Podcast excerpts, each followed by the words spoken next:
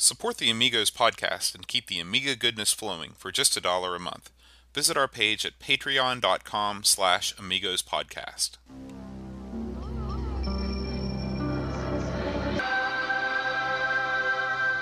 Amiga, the first personal computer that gives you a creative edge. Amigos, the podcast about everything Amiga. Amigos is a proud member of the Throwback Network, your home for quality retro podcasts. And now, here are your hosts, Aaron Dowdy and John Bodovkar Schaller. At Hey everybody, welcome to Amigos. I'm John, and I'm Aaron. and today we're going to talk about R-Type and R-Type 2. there are type again. R-Type again. Um, that was the working title. oh wow, they should have went with that one. We're going to start with some feedback this week, Aaron, Okay, and uh, we're going to hear from Laurent Giroux. okay. Are you familiar with our pal Laurent? I have had words with Mr. Laurent Leroux. Uh, it's funny, I can't call him Mr. Leroux because I, I can't pronounce one without the other. It's true. You know? um, he was a game dev back in the day, Oh, and so yeah? he has lots of interesting perspectives. I love it. Um, but he has some feedback on our Sly Spy episode. Wow, that's. Yeah. I have no idea when we did that. He I- says, I am way less tolerant to the Sly Spy version, Amiga version, than you guys seem to be. Uh, he shares oh, your Sly opinion. Spy. I was thinking Guy Spy. I misheard you. Sorry. What is Guy Spy? We didn't even. Did we ever do Guy Spy? It's. A, it, it's I was thinking about Ready Soft. Carry on. Okay. Sly Spy. Okay, go ahead. So he agrees with, with you that the uh, the monster HUD is both unnecessary and ungraceful. yes. Um, Correct. And he says that it's for a very specific reason. You want to take a, a, a guess at what that is? Um, to it's. I'm sure it's performance based. No, it's not. Laziness. It's laziness uh, because this was the port of the ST version of the game. Okay. Okay, so the reason for the big HUD is uh, is basically speed. Since the ST doesn't benefit from any hardware scrolling assistance, the graphics must be copied manually by the CPU when scrolling. This implies that the bigger the surface area to scroll, the slower the game will be, which is why for many scrolling ST games, the scrolling area is usually made as small as possible, thus the, encouraging the presence of very large HUDs. No kidding. So I knew that I'd read that this was a they. They were pretty sure this was a port from the ST. Mm-hmm. So that's how we got some of these HUDs. They- They're ports from the ST, and the ST's a lower performing machine when it comes Right, to scrolling. right. And what so- a kick in the pants. and so that's why um, that's why games like Battle Squadron and Swiv they don't have that HUD because they were original Amiga ports. They Hmm. were ported from the ST. that is irritating. Laurent's right. Here's another little tidbit that Laurent says. right. Um, it says this is another thing that betrays the ST origins of the port. The ST version benefits from parallax scrolling in the bike section, which the Amiga does not have. All right. Why? Because the ST CPU is clocked slightly higher than the Amiga's, which gives it enough oomph needed to draw that small parallax layer. Hmm. All right. So I guess the Amiga had the up with the coprocessor, but the uh, the, the clock speed in the ST was just a, a that is faster. is good feedback it is. from Laurent. So thank you, Laurent. Nice job. Yeah. Um, little update on our iTunes uh, magnet giveaway. It's a big update, isn't it? I mean, We've got uh, several new submissions, so we thank you. We're going to run this contest one more week. So if you have not yet gone to iTunes, the iTunes store in your country, and left us a review, uh, please do it, and you have a chance to win an Amigos magnet. And we'll be giving out several of these. We're not going to be stingy with the magnets. something that probably shouldn't be sitting that close to electronics in retrospect. Oh, you know. Hey, now, would- I mean, we the- we found out, we learned about iTunes. Reviews. We did. So- that's something that's important. Yeah, sort of. Aaron and I were looking at uh, the the iTunes store. and We're like, man, nobody like is leaving two. us reviews. What's going on? And one Yeah. of them was Chad's. Yeah. Amigo Chad. we were no one liked us at all. I Yeah. was like, man, this is sad. And so, but what? Thanks to the help of our uh, brain trust, especially Chris Folds, The who is international a, brain trust, yeah, thankfully. who is a, uh, a, a app developer in his own right. He said that uh, each store, each iTunes store, has its own reviews. So if you go to the UK store, you only see UK reviews. Uh, I found a service that provides us with an email once a week of all of our international iTunes reviews, so we can monitor all of them. And thank you to all of you that have left us reviews so far. We really appreciate it. we're it. doing way better overseas. Yeah, yeah. No, uh, of course, that was never under any doubt. You know, we've always been a, a continental podcast. it's very strange, isn't it? two Hurricane West Virginia boys. It is. It's a weird thing for sure. People that listen to us are all European. Yeah, It's a yeah. Eurocentric, Eurocentric machine. People in Europe want to hear it. What can you do? Ah, That's weird, man. All right. Thunk it? Let's move on to the Amiga news of the All week. right. Breaking news, by the way. I haven't even put this up on the Google Plus page yet, but I just saw it pop onto Indie Retro News.com, which is one of our favorite sites. And I believe we're ending it. This was it was it this week month's site of the month or last month's site of the month. It was one of them, or maybe the first month. We we love these guys. So Amiga J, the uh, the the man, the myth, the legend, has culled together another Amiga CD32 collection, and this one near and dear to my heart. It's the Don Bluth Laserdisc collection. Um, this one is packed, packed with good stuff, sorta, which I'll elaborate. So you've got uh, Dragon's Lair and Escape from Singe's Castle, which were sort of at, second one was an add-on to the first one, but it's basically the cumulative work is Dragon's Lair one. Then you've got Dragon's Lair two, Dragon's Lair three, which is kind of a long story. Space Ace and Space Ace two, and Space Ace two is a lot like there's more stuff for Space Ace. Um, so that's a good collection. Um, uh, I think Guy Spy is on there as well, which we just that's why when you said that I was like, oh, Guy Spy. Now, what is the plot of Guy Spy? It's another sort of a laserdisc game, but it's, uh, there's a little more. It's hard to explain. It was Ready Soft made it. I love, uh, I love the, the laserdisc stuff. Like I said, I always said that I would get whatever console came first with a competent port of Dragon's Lair, and really the Amiga was the one that I saw before I saw any of the other ones. I was just like, wow, they did it. They did it. Uh, and it was a playable version. It was slow. It was the interface was goofy, uh, and the copy protection, yoy! I mean, that's why I had to buy the originals, and there was no easy task back in those days, but it, it was worth it. But uh, that's a cool collection, so that'll be fun. And uh, once uh, Amiga J is his stuff's always really good. Uh, so stuff that we've put up this month. Now, this this is the tip top story. I I couldn't wait to talk about this.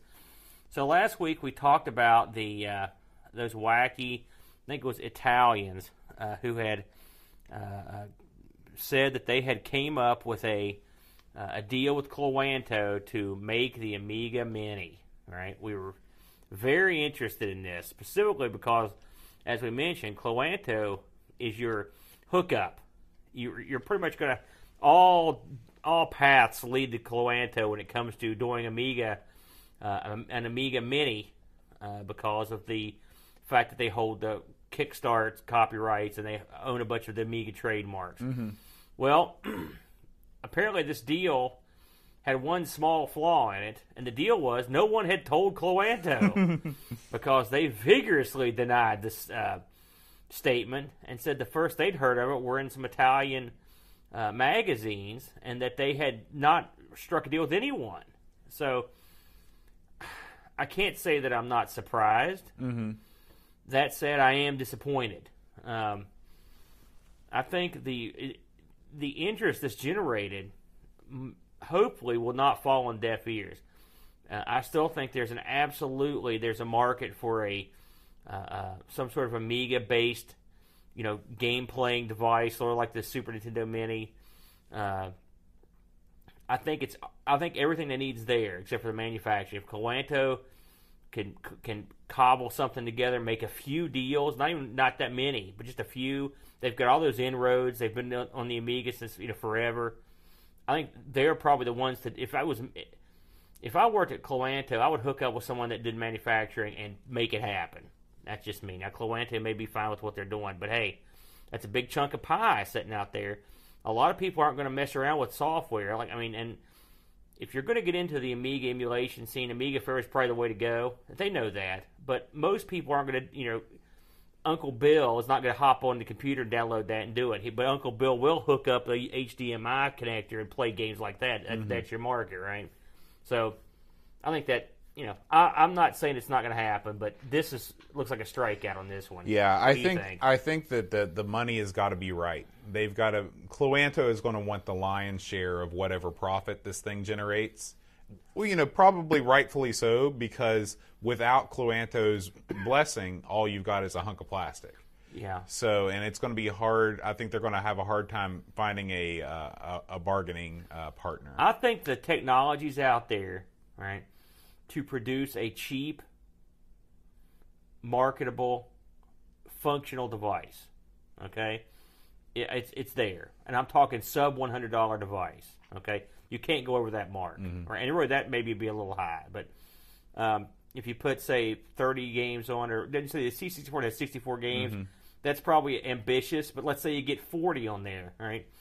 And again, like we talked about last time, uh, uh, get some quick and dirty stuff from the old CD32 collection. Maybe add a few extra things.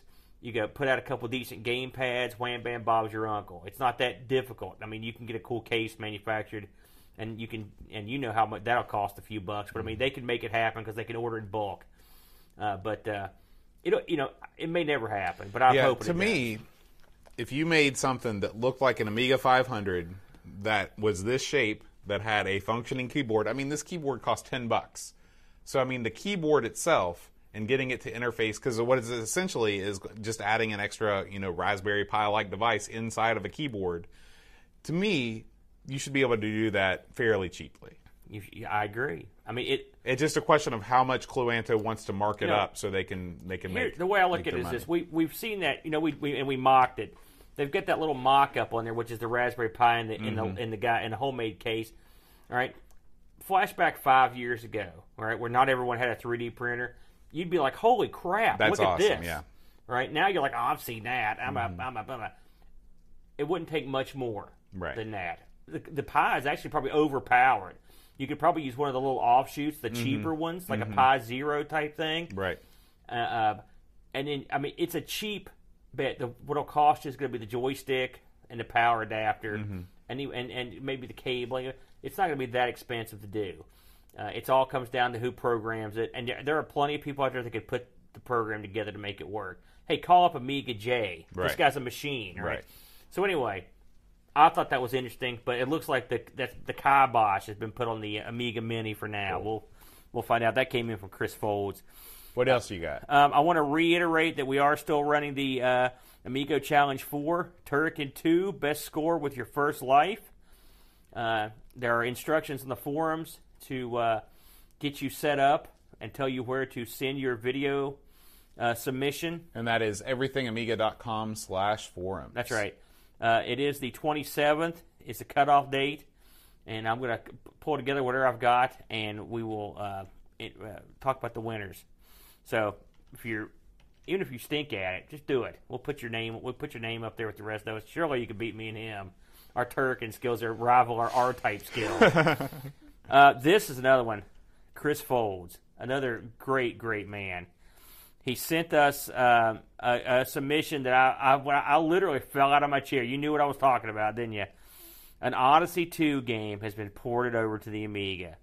I love it. I love it. Good God Almighty, I love it. The game is called Killer Bees. This was like one of the top titles on the on the uh, Odyssey, Odyssey. 2. And and when I say that, I mean was it one of the top selling games? I don't know, but it's one that people that play the system are like, hey, this is a pretty fun game. Uh, I've not tried this yet, but I'm telling you, this week I'll be trying it, and it, I mean, and it's going to be great. And boy, I I I I'd like to see more um, uh, Odyssey two stuff ported over. There's some good stuff in there, you know. I mean, again, it's simple stuff. It's neat that the Amiga can play this so well, and it's uh, you know, Does it bring you back to the Odyssey 2 days, your glory days? a bit, you know. And I was talking. I sent a message over to Earl. Uh, uh, uh, the the the Odyssey two The Select Game yeah, podcast select game. Uh, I was trying. I couldn't come, get that out of my head. The select game podcast because I listened to Earl's uh, Odyssey two show, and I told him like now it's time. Now you can get some of that Amiga coverage in there, Earl. Uh, it's 'cause- and I get to cover some Odyssey two and have and, and it, it makes sense. Right. I love it. Right. Uh, so if you've tried this, drop us a line. Tell us what you think, and uh, I'm going to give that a whirl this Does week. it run this fast on the on the Odyssey? Gosh, it's been so long. You know, we'll have to do a compare video, Yeah, but yeah. we'll have the only one, right? We could do it. We could do it with the real hardware. Um, I think I know. Uh, I saw the company release a game uh, yesterday, right before I uh, went to bed. I could, I think it was a one of their games they released in in Polish. Uh, So that's Uh, that's one you want to check on. Just go over to the company's webpage. I think it's thecompany.pl in the booth. Mm-hmm. Uh, I'll put a link up uh, this, this evening when I get home. Uh, but uh, so the company, they're really rocking and rolling. Man, it's good to see those guys back. I'm, I know it. I know it. You know, they're they're the best. Uh, so uh, if you are in Poland and you're looking for this game to be released, I wish I could remember what the name of the game was, but I just caught a, I just caught a glimpse of it as I rolled out the door. Uh, but that's all I've got. I guess before you get into the site stuff, I'll talk about some of the stuff we released this week that was Okay. non Amiga related, just briefly. Uh, me and Boat were at it again Sunday. This was a mixed bag session because we had a couple of duds that we could. I had trouble with some of my equipment. Uh, that's what she said, and uh, uh, so we didn't get as much as we'd hoped. But we did get some stuff in, and we released uh, me and Boat in a in a very pathetic attempt to play WWF No Mercy on the N64. That that came out. Uh, I think it was two days ago, and we've got uh, some other stuff related to this week's uh, show that we'll be putting up uh, in the next day or so. Uh, and so look for those. Me and Boat playing R Type on the Amiga and the arcade version, and with very similar results, I might add. Uh, but uh, I've learned a little bit since that. But uh, man, that was a bad, that was a rough day. Yeah, yeah. So we'll try that again next time. So the, sometimes Amiga Studios East has hiccups, just like Amiga Studios West does. yeah, yeah. But uh, what do you got for site news? Bo? All right. Well, we, it was a little bit quiet on the site this week. Uh, the biggest story was Dreamcatcher put up an article on one of probably the best uh, games on the system. To be honest with you, we really liked this, didn't we? yeah. Um, this is Rough and Tumble, and uh, this is a. It's sort of uh, Amiga's answer to Metal Slug. That's the way that I see it. yeah. Um, this I hadn't thought about that at the time, but you're right. Yeah. yeah, um, this was a late release for the Amiga, '94, um, and it's uh, it's just one of the, the best looking games. Of course, Dreamcatcher's got his signature uh, style where he rolls in a bunch of different things. Um, so make sure you check out this article and play this game if you haven't, because it's it's it's a beautiful game. That was a fun game. I, I- said that was one of the bigger surprises we had. When did we did we do that? Was that after episode 100 or right before it? I can't remember. I think that that was. I think we played it some during the marathon. Did we? Yeah. So it would have been probably the 90s. Uh, we to. No, we did we did the marathon after episode 100. I know. That's what I'm saying. So we probably rough and tumble somewhere in the 90s. Yeah, yeah. We need a score sheet to keep track of I know, these. And we've done so many. I, I, uh, I was listening to the uh, uh, Shinto's uh, Jaguar podcast this week, and he was talking about brutal sports football. And I was like, brutal sports football, that sounds pretty fun. We ought to do that for the show. And it, after he started talking about it, I was like, man, that sounds awful for me. Oh, heck, we did that. That we did like that already. Episode 62. Oh, you remember the episode? no, oh, I I was, was I was so up. impressed, No. Holy smokes. What else you got? Anything else That- cooking? that's all the site updates this week. All right, it's time for Aaron's uh, wacky price challenge. Okay. All right, so that wacky um, batch of stuff that I picked up from uh, that lady when I went on my trip to get the Amiga and the uh, the Mac and stuff. It also came with a bunch of these crazy old magazine price guides. Like this one is called Tenex. All right. This was the everything book for the Commodore and Amiga computers. It was like it's a it's a catalog. Summer. Now this is important. Summer of 1993. By the way, they charged for this catalog three and a half bucks for this Wow. catalog. That's audacious, It isn't is. it? Making you pay for their catalog. So just for fun, just for a few minutes, I'm going to go over a couple of these items, and I would just try to guess what they were going for back Okay. in, in, Okay. in the summer of '93. I'm ready. And you at home, especially if you're overseas, uh, you know, Get Google ready and yeah, get your you can uh, you can currency because this stuff's in U.S. dollars. Yeah. So right out of the gate, this was the first thing I saw, and I was like, I'm gonna I want to quiz boat here. So right over here, we've got a uh, uh, we've got an Amiga 600. Right now, this is plain Jane. It doesn't come with jack squat. Okay. Uh, just straight up, 90 in, in 1993. What do you figure the 600 was going for in the U.S.? I'd say 3.99. You're you're actually cl- close. It was 2.99. Oh, okay, okay. Now, I, I always wanted a, a, a 600, you know, in the last, say, 15 years. But when they came out, no one wanted these things and no one wanted to Mm-hmm. They afford couldn't them at away. all. No AGA chipset meant no no buy. Right. You know? So I've got here uh, the uh, Amiga 1200, and I would love to quiz you on that, but they've got down here the price you have to call them. Yeah, call for price. That old call gig. them for eh? price. So I saw something else here I thought was interesting. they've got here, I, and this I swear I've, I've never seen one of these, but I, I'd seen them in the magazines. It's a CD-ROM for the A500. Okay, the Okay. A500. Okay, so a sidecar deal. That's a sidecar deal. Um, so they've got the disc here. It's, it's a cat disc caddy. You can see it at home there. So what do you figure just that drive was going for? Now keep in mind, right now you can go out and get a CD-ROM for what five bucks. oh, you, you- people Yeah. literally can't give them away. That's right, but this is Um, ninety three. Ninety three. I'd say that's I'd say that's a solid five ninety nine. No, you're way off, bud. Two nineteen. Two nineteen. Much more reasonable. That's much more reasonable. I thought. I thought that CD-ROMs at that time were going for disk drive prices in the in the early eighties. Now this right here is as timely and as as uh, appropriate as anything we could find here. This is the, if you'll recall, we have the House 500, right? The Amiga 500. We beat this thing down. Mm-hmm. We put a new case on it. We we showered it with love. It also has a Supra Data Flyer Express on it. You'll recall right? this, right? Yeah. So we have the Supra Data Flyer Express that has the SCSI and the IDE, both. Right? We're very fortunate to get this. Right? Very rare. Very rare. They have that in this magazine right here. They have the price right here. So what do you think? The now this is no drive, mind you. This is just the Supra Data Flyer Express, the SCSI, and the. IDE. So just to refresh my memory on what this thing is, this is basically a hard drive interface, an external hard drive interface for the the Amiga. That's right. And also, Does it come with the extra RAM like yours No, does? no, you have to. You're, you got to get your buy. You got to RAM comes separately, and I'll tell you the, the a one meg of RAM for this thing, forty five bucks Okay. for a meg, a mega. I'd say So how much? How much do you figure the one that has the SCSI and the IDE? What do you figure that was going for back in the day? I think 99 bucks. Okay, no, no, no, two hundred bucks. This thing Wow. is going for. That's a pretty. That's a pretty good. Sh- I, I, these things were at price. I mean, Yeah. also SCSI and IDE. But I mean, why would you want both? more options, or uh, maybe you wanted to have a hard drive and you were going to hook up CD-ROM. Okay. A lot of CD-ROMs back in those days were um, SCSI, you know. So Were they? yeah, Really? Oh, yeah. A I've never seen a SCSI CD-ROM. SCSI before. was a bigger deal oh, back I, in the day. I believe you. You know, it's not any deal now. It's Yeah. it's not a deal at all. It's funny to look through these books and you see all the old crazy hand scanners. Did you ever play with those hand digitizers? Uh, a little bit, but they were always terrible. I, I don't. I don't have a steady hand. You know, my buddy the Chud, Chadster, shout out to Chad, uh, had a he bought one of these hand digitizers, right?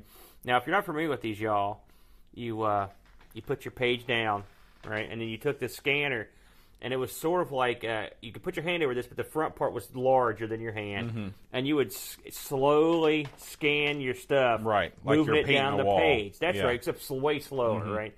Like you're painting with like tar and then it would come up on the screen and you'd save it. And he got this thing, and I was like, "Holy smokes! Is this?" It was this black and white, of course. This was the coolest thing I'd ever seen. So And this was before flatbed scanners were really prevalent, right? Mm-hmm. Oh yeah, way before. I mean, they. I think flatbed scanners. By the way, that's something else that was a lot more SCSI. Believe Mm-hmm. it or not, uh, flatbed scanners were around, but you're talking a zillion dollars, right? These are much more reasonable. And I, I remember him coming down to my apartment. This would have been in 90, 93 or 94 or 93. And I'm taking that scanner and scanning comic books with it. Mm-hmm. And I'm just like, man, I'm going to be the king of the BBS because you could take these graphics and you could. I remember even colorizing them. Oh wow, You know, you were inking. well, I mean, with the computer, I was using you know whatever horrible paint program there was on DOS. you know, I might have been using the Amiga, but uh, You didn't get any job offers from Marvel when they saw your work. No, man, I prayed legal threats. Like, what are you doing? You're you're killing us here. But so uh, those were a lot of fun. And then uh, uh, anytime I see a modem, you know, I've had a lot of people talking to me about getting back, getting the Amiga online. There's a lot of different ways to do it now. And I, they say I can go back. I'm not sure I can or not, but I may, I may give it, I may give it a whirl. You know, if, if the, once the price comes down a little bit. Um, so you did pretty good on the price challenge. That's not Well, thank bad. you, thank you. I'm going to pick something at random. Are you now? It's time for you. me to be Yep, challenged. yep. They've got C64 stuff in there as well. Okay, I'm going to pick something that you really will like. Okay, so this is um, this is the designer's pencil. Okay. Okay, so this is a um, this is sort of like. Do you remember the the thing on the old computers, the light pen? Yes, I, I think that that's what this is. Okay, I'm going to read you the uh, the thing here. It says, "Simply plug in this cartridge and let the creativity flow." So this is a C64 thing. Uh, yes. Okay. Um, this program uses a special new programming technique called Prog, Pro- creative name, Called Prague. to allow you to program pictures on the screen. Have fun, Leonardo. Includes demo art. So I don't even think this is a pencil. This is this is just a cartridge. well, How much? How much was it? How much was it? How much do you think this So cartridge? no. is All this for? is a cartridge. Yeah. It can't be that much. Th- th- Thirty-five bucks. Nine ninety nine, even less than you thought. Oh, nine. Okay. yeah, nine not dollars. nine hundred ninety nine You know, dollars. do you remember?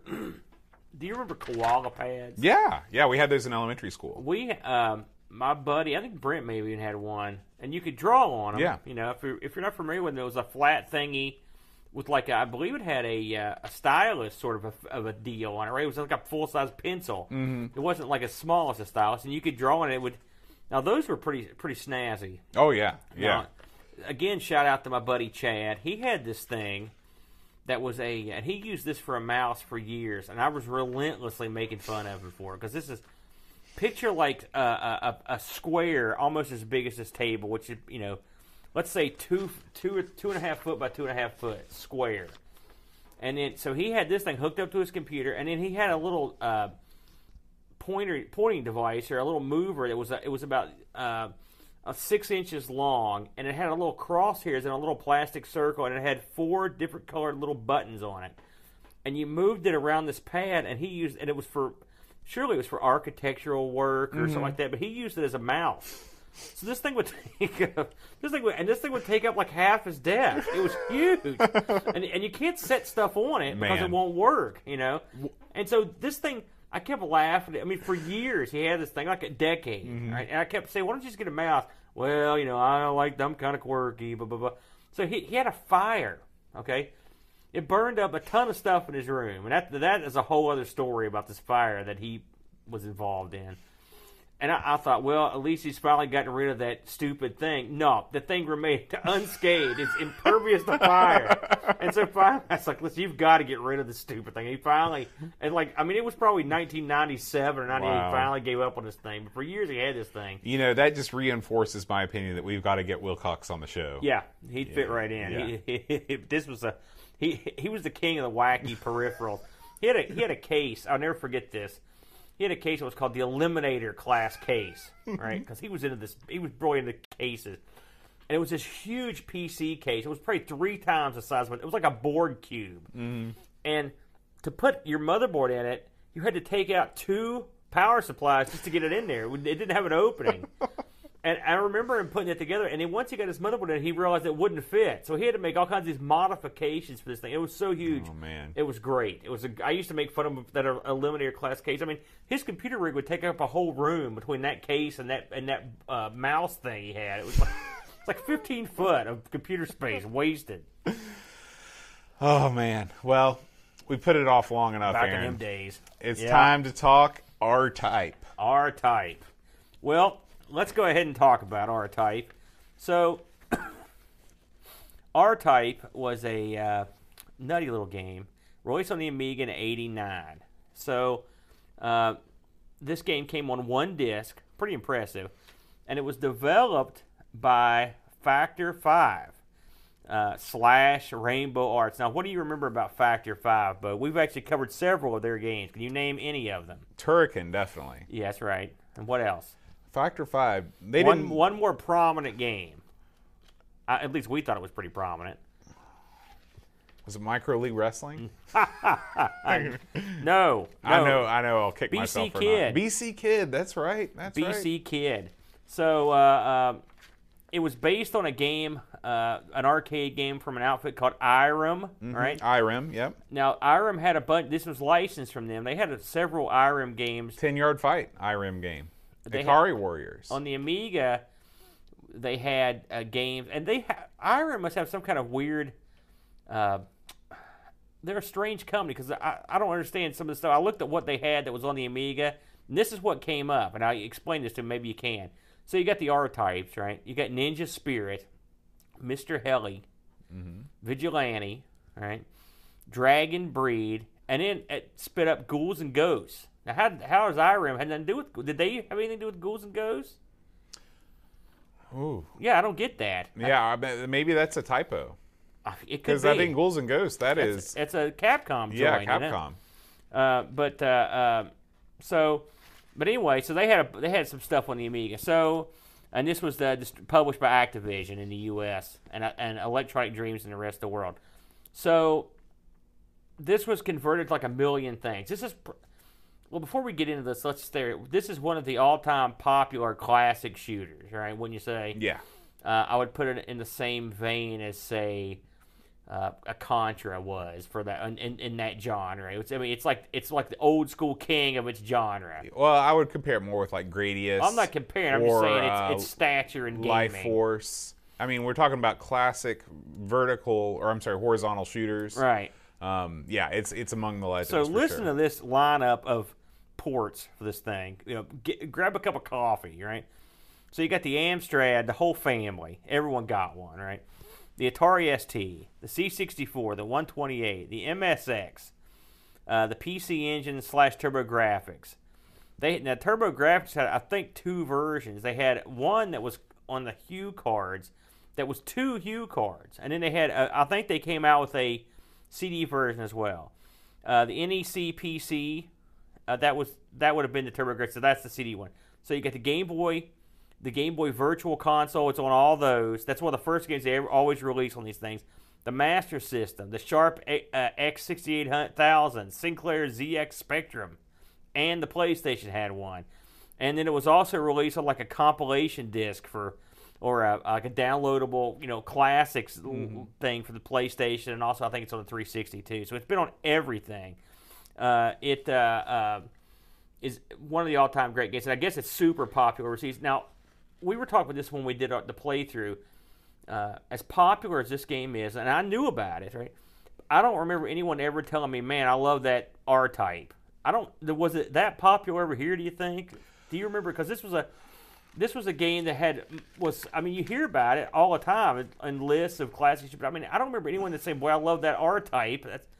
I don't remember. Well, my my experience is clouded because so much of it was filtered through arcade ports that came to the NES. Yeah. And this game had no NES. Now, Super R Type came to the Super Nintendo, right. but um, but yeah, I remember reading about it, Nintendo Power, but none of my friends were really into it. Right, right. So yeah, um, I remember this. Sadly, I remember this being in the arcade too. But it was one of those games that I would pl- try once. I would get killed before the, the coin hit the end of the box that it fell in. Then I'd be like, "Well, screw that." So the gimmick in this game is that you're you're a uh, well the plot anyway. You're trying to uh, defend humanity against an alien life form known as Bydo. Bydo. Bydo. Uh, that's basically all the story you're going to get because, in essence, you're a little ship that flies uh, from left to right and shoots stuff. all right. right. Um, this game, however, and I will say this is one place that I have to give it credit. Now, we've seen a ton of games like this, and the Amiga has a chock, it's just chock full of like Menace and Blood Money, and we've you know we've covered some. Um, before we started reviewing this, I had played this game totally wrong for years, for years and years on the Amiga because I had it and I could never get nowhere. and I sucked. The uh, secret to this game is the Force. All right. Uh, in this game, you can pick up multiple power ups. Okay, that's sort of its gimmick. Uh, and one of the gimmicks you get is this little um, glowing ball that's hooked to, uh, that that floats independently of your ship, uh, and it's called the Force. Right, and you can send this thing; it'll go out and shoot on its own. It'll also just ram into stuff and, and kill stuff. Right. You can also push your ship to it and hook it onto the ship. You can hook it on the front of the ship or the back of the ship. All right, and when it's on the ship, it makes that part of your ship basically invulnerable to uh, bullets, and it'll also, if you ram that part of the ship into stuff, it'll damage it, provided you're not touching the rest of your ship with it. Right, and you can also separate it from your ship again and send it back out to do stuff. So it's a, it, and it, it's going to take some more explaining, but that's the gist of it. So all the years I played this, I never realized, uh, and I wasn't going to make the same mistake I did when we reviewed I think it was Super Stardust. Oh, And. I didn't know all the controls. I'll never forget that. I felt like such a jerk. Um, the uh, this game has a has a keyboard command, and it's a space bar. If you hit the space bar, the uh, uh, the the the little thing will separate, and you can and you can, it'll go do its thing, and you can bring it back. It's vital in this game to have a, a mastery of that little device, because there are plenty of sce- scenarios that you're going to encounter where you're going to be needing firepower or indestructibility from or from one side or the other of your ship. There's also many a boss battle where you have to have this thing like connected to you in some way to give you an advantage to kill something quickly, right? Uh, this little this little tidbit separates this game from most other games, certainly of that time period, uh, where most of them were just standard, you know, go and shoot stuff and drop a bomb, that sort of stuff. Uh, it gives this game a lot more flavor for me.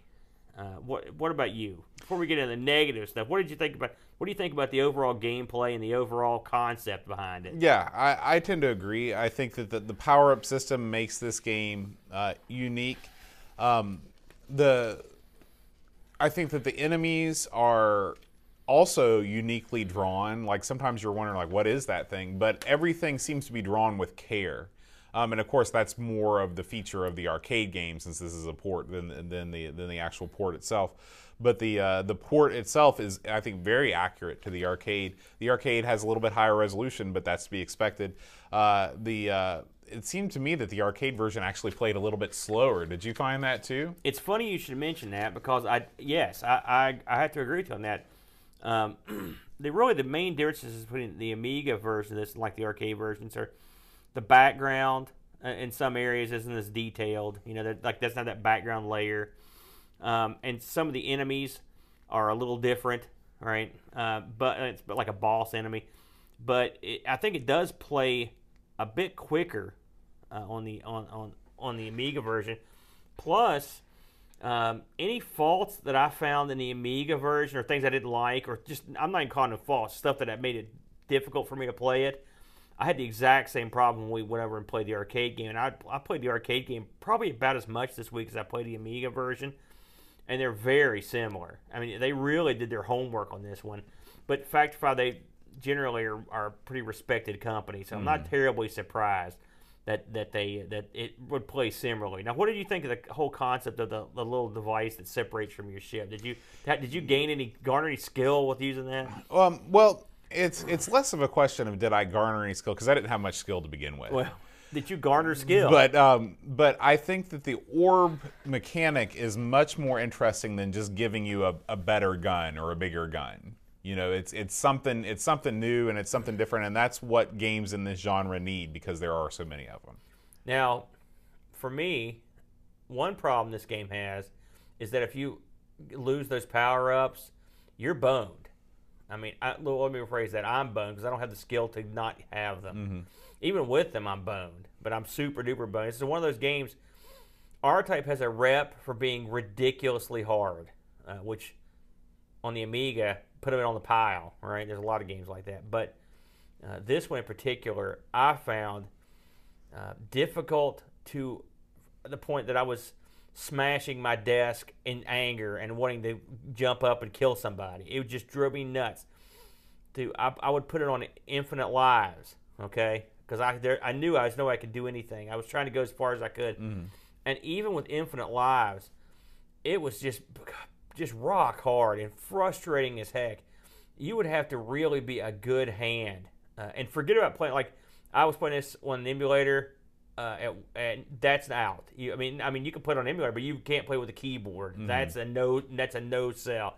It's gonna have have to have a good joystick, something you're real comfortable with. Another thing that we re- we discovered as we were playing this is that playing it with a joystick, um, at least in my experience, was not as fun as playing it with a control pad. Yeah, we when we played this uh, uh, for the Amigos plays, I had hooked up my uh, Super Nintendo to Amiga little conversion uh, box to the to my 1200, and boy, that thing paid for itself. And one of the another beef I've got with this game is that you have to you it doesn't have rapid fire, okay? So you have to just hit the button a lot. And when you're playing on an arcade machine, it's easy to hit that button over and over again. But when you're using a joystick, I mean, the button just isn't as conducive It's to that so tiring. And and the flip side of it is one of the features of this game is if you hold, you can charge a super shot.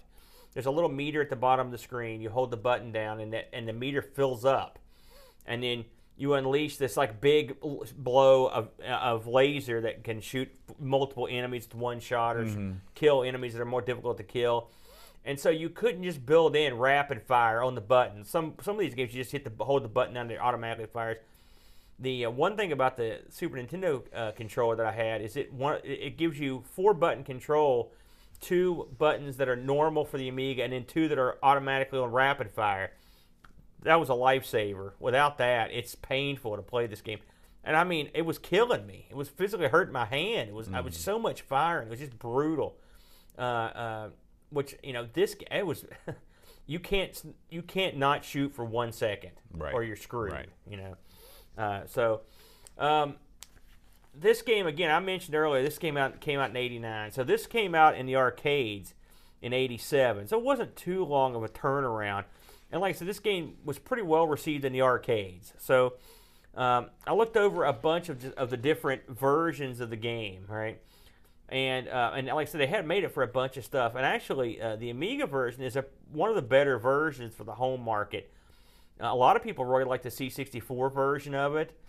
Uh, uh, that that people are you have a lot of respect for. It. It's a good one. Uh, the the X68000 has a real good version, as you would imagine. Uh, this was a big game in Japan, you know, so I'm not surprised by that. Uh, and of Well, course, I think it came from Japan. what R Type. it did. That's Yeah. what I'm saying. That was Yeah. uh, the- so the 68000. is my Right. point. Oh, I see what you mean. Yeah, Yeah. Yeah. So, uh, so uh, you know, so they had good ports, but the Amiga got one of the better ports. They probably got the best sounding port. The Atari ST version of this isn't bad, Mm-hmm. uh, but the sound is nowhere near as good as the Amiga version.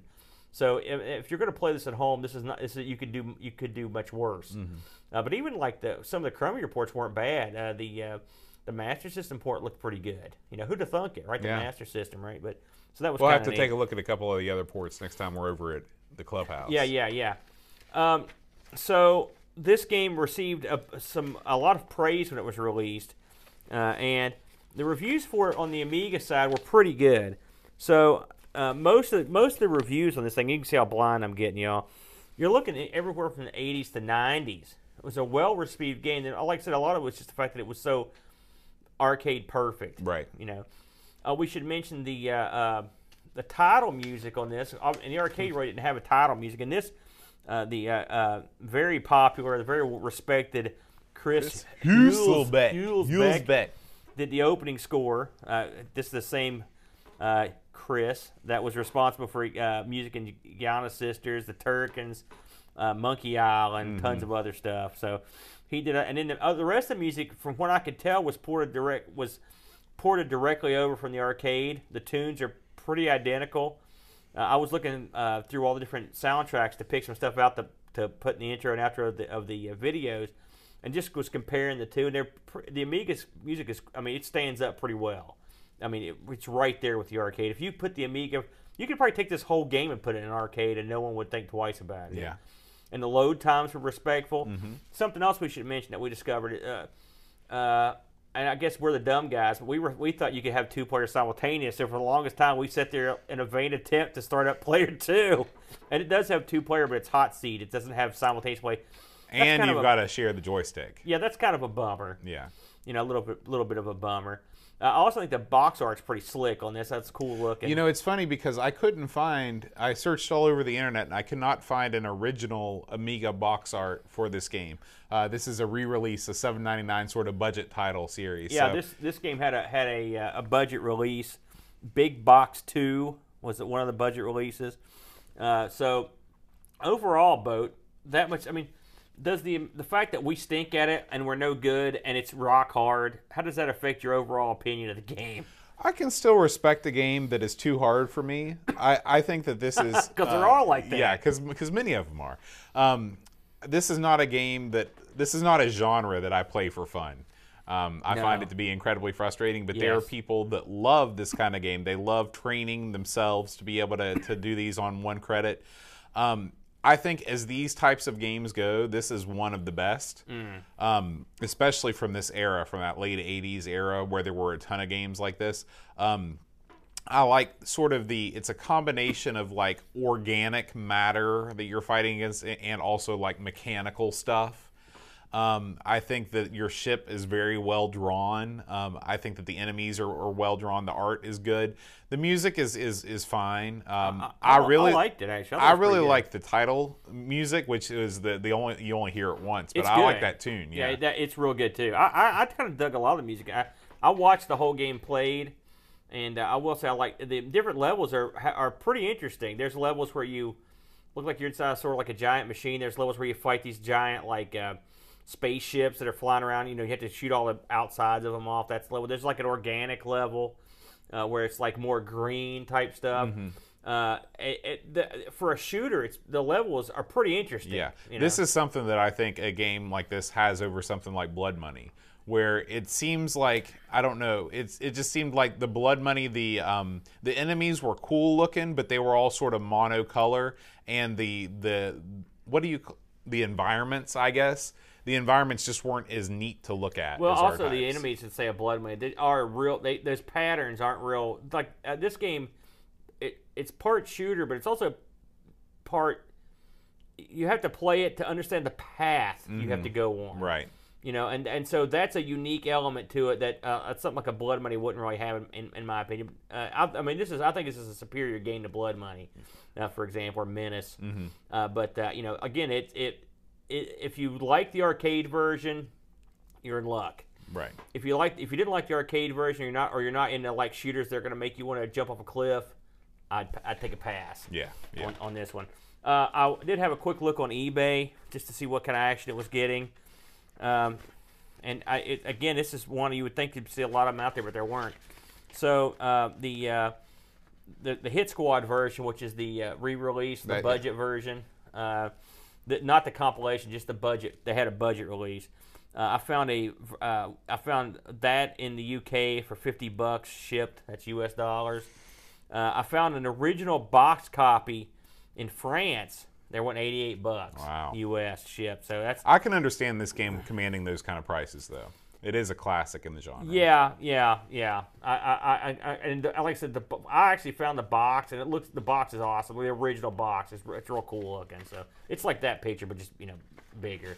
So we're gonna touch on R Type Two as well, real quick. Just, they're both sort of similar in a lot of ways, obviously. So R Type Two was released on the Amiga in '91, so a couple years later. Again, it came on one disc. Uh, and uh, it was developed by a different outfit, which I thought was kind of interesting. Um, it was developed by an outfit called Arc Developments. Now, I don't think we've done any of their stuff. Uh, actually, you've played a couple of their games. Actually, we we both played a couple of Amigos plays. They did a real weird variety of games. So check these games out. Arc Development. Okay, you got Armalite, Beavers, Crackdown, Dragon Breed, Forgotten World. So you got some ports in there. Liverpool. That the, it's called Liverpool the game. Wow. I don't know We what that need is. Might need to check that out. Nick Faldo Golf, All right. Nick Right. Faldo's fighting golf. Predator 2, RoboZone, Scrabble. They did the Bart Simpson's Versus games. Bart Simpson's versus Space Mutants and mm-hmm. Bart Simpson's versus the World. And in what truly must be the dud of their collection. They were responsible for the WWF European Rampage oh, Tour. Oh Which man. is just oh man. Inexcusable. inexcusable.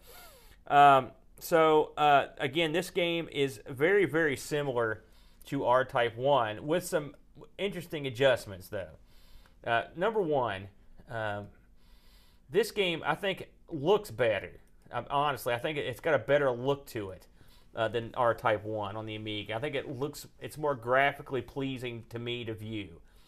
I found this one easier to play. I don't know why. I think the first level is, a lot- starts out a lot easier. That's probably one reason. Because that's, but I try, you know, I put on my cheat and got okay, did okay. uh, another addition to this game, the power up bar that you had from the first game, uh, the uh, uh, the the beam bar where you hold down the button until it charges fully, then you can hit the super beam. Mm-hmm. This one has like a super duper beam. If you keep holding it, it'll fill that bar up again. So you the old beam is still there. It just shoots a big fat beam across the screen. The super duper beam shoots this sort of uh, it looks like a like a DNA strand of fire that goes across. I spit so hard right there trying to get that out. It's it, it shoots crazily across the screen in a, in a wacky pattern, um, which is cool. Otherwise, it's the same basic gimmick. It's a side sc- uh, scrolling shooter, and you uh, fight a, a, variety of enemies and a boss. Um, this didn't get the uh, conversions that the first one got. This one's out on o- uh, Android stuff, right? Uh, an Apple iOS stuff. Uh, the Atari ST did get a port. This one's in the Xbox Live Arcade. this one had an Ouya release. I actually still own the Ouya. No, I don't. I sold the Ouya, but I've you got, sold the I've got the who, game stick. Who was foolish enough to buy? It? I got a Ouya good price for the Ouya. Maybe it's going to be one of those weird things like it's a collector's item. Maybe it's the- the Vectrex of the 2000s. I saw the writing on the wall. For the, I don't think it is. uh, I, the PlayStation got a uh, you know conversion over as well. So that's it. So I mean, you think this would be on like the X sixty eight thousand? I guess by ninety, I guess by ninety two or ninety one, a lot of those systems were no longer, you know, being supported. Right. So it that surprised me with the popularity of the first one. You know, I, I was I thought it'd be on a lot more stuff.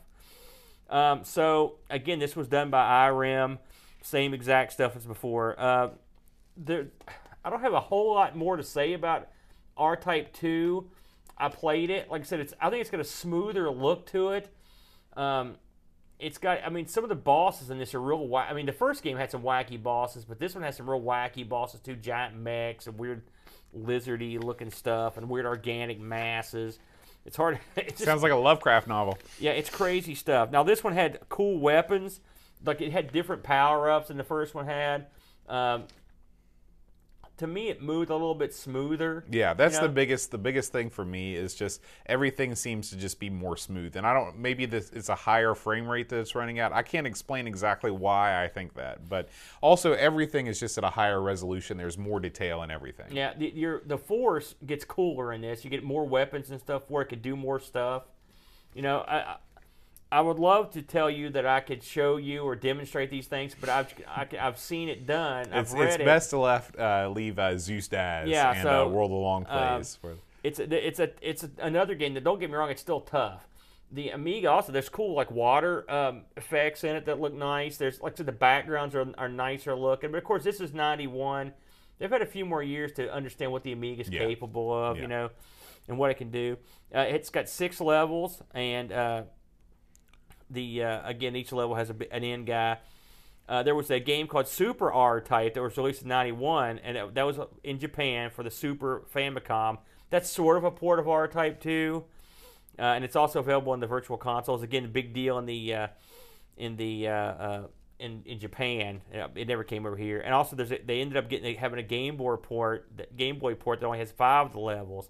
So the Amiga version of this is considered the, The good best. the good one. Again, you know, the music again it's pretty good. Pr- pr- sort of a, sort of a, kind of the same. You know, these games. It's funny from two different outfits uh, with two different staffs, but the, and the games aren't entirely the same. But I mean, the spirit's still there. The I think of the original game. It doesn't. When I played it, I didn't think to myself, "Wow, this is anything like the first one." It's a lot like it actually. yeah. The force feels about the same.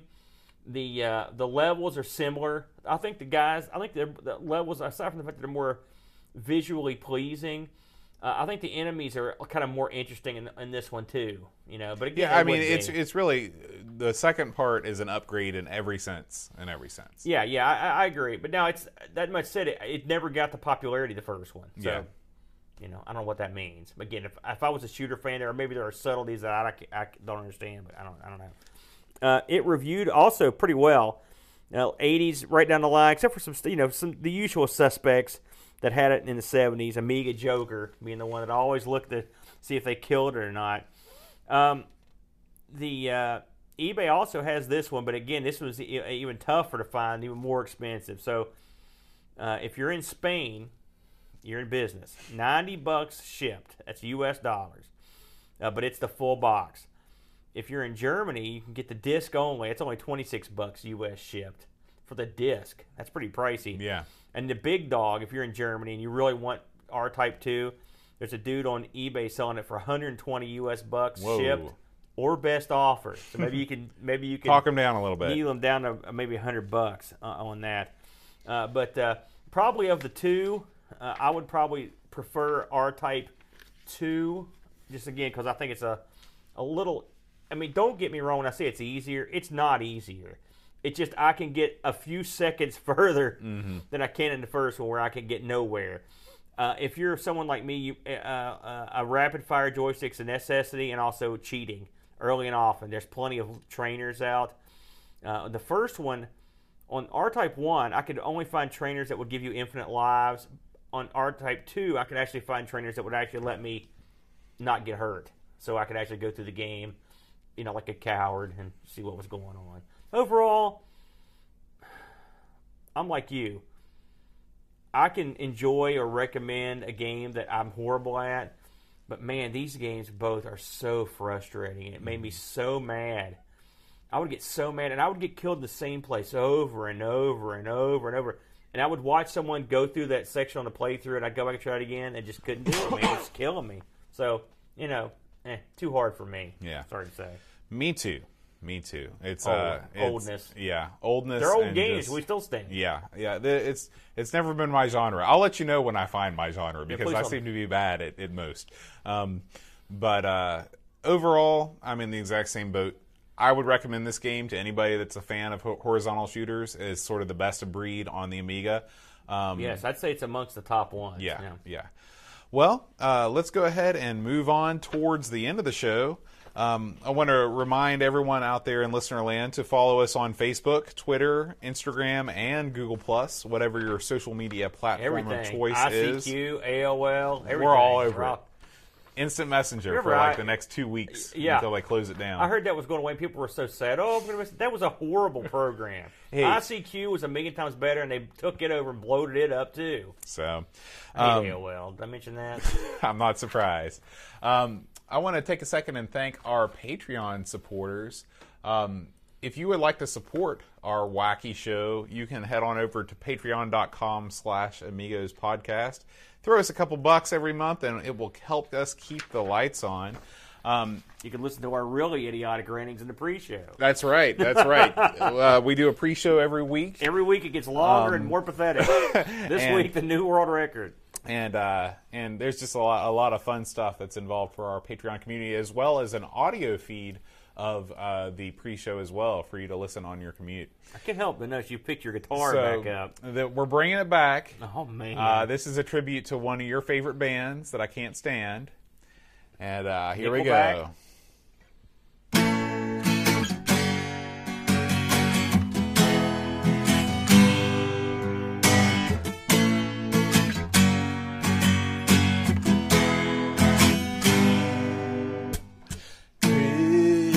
Christopher Hassan. your on this. Dream Capper, Chris Graham Bepke, Lade Denson, Adam Battersby, Gary Hucker, Brian Jones, and Ravi and O'Brien's, Harrington, Duncan, Styles, Allen, Kebab, Anthony, Jarvis, Tate from the Crib, and Josh Nang, Will Williams, Adam Bradley, Neil Mansell, Ronis, Rolo, THT.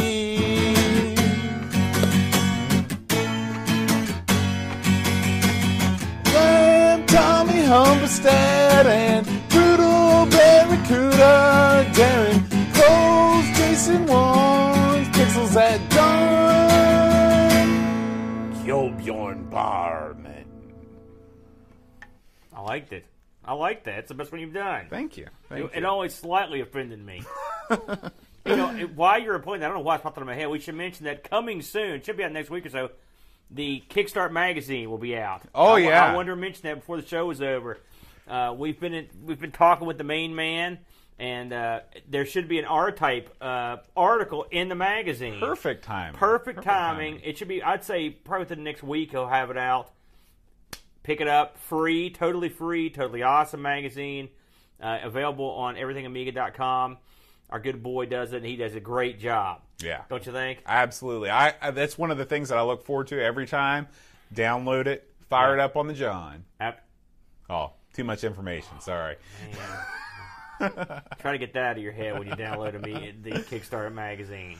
All right, Aaron. Next week it's my turn to pick, and Yes. we're bringing it back to a sequel that I know you can't wait to try. Oh no. We're gonna play Zool Two. Zool 2? Zool Two. Electric 2. Boogaloo? Electric Boogaloo. It's gonna be fun. He is an ant.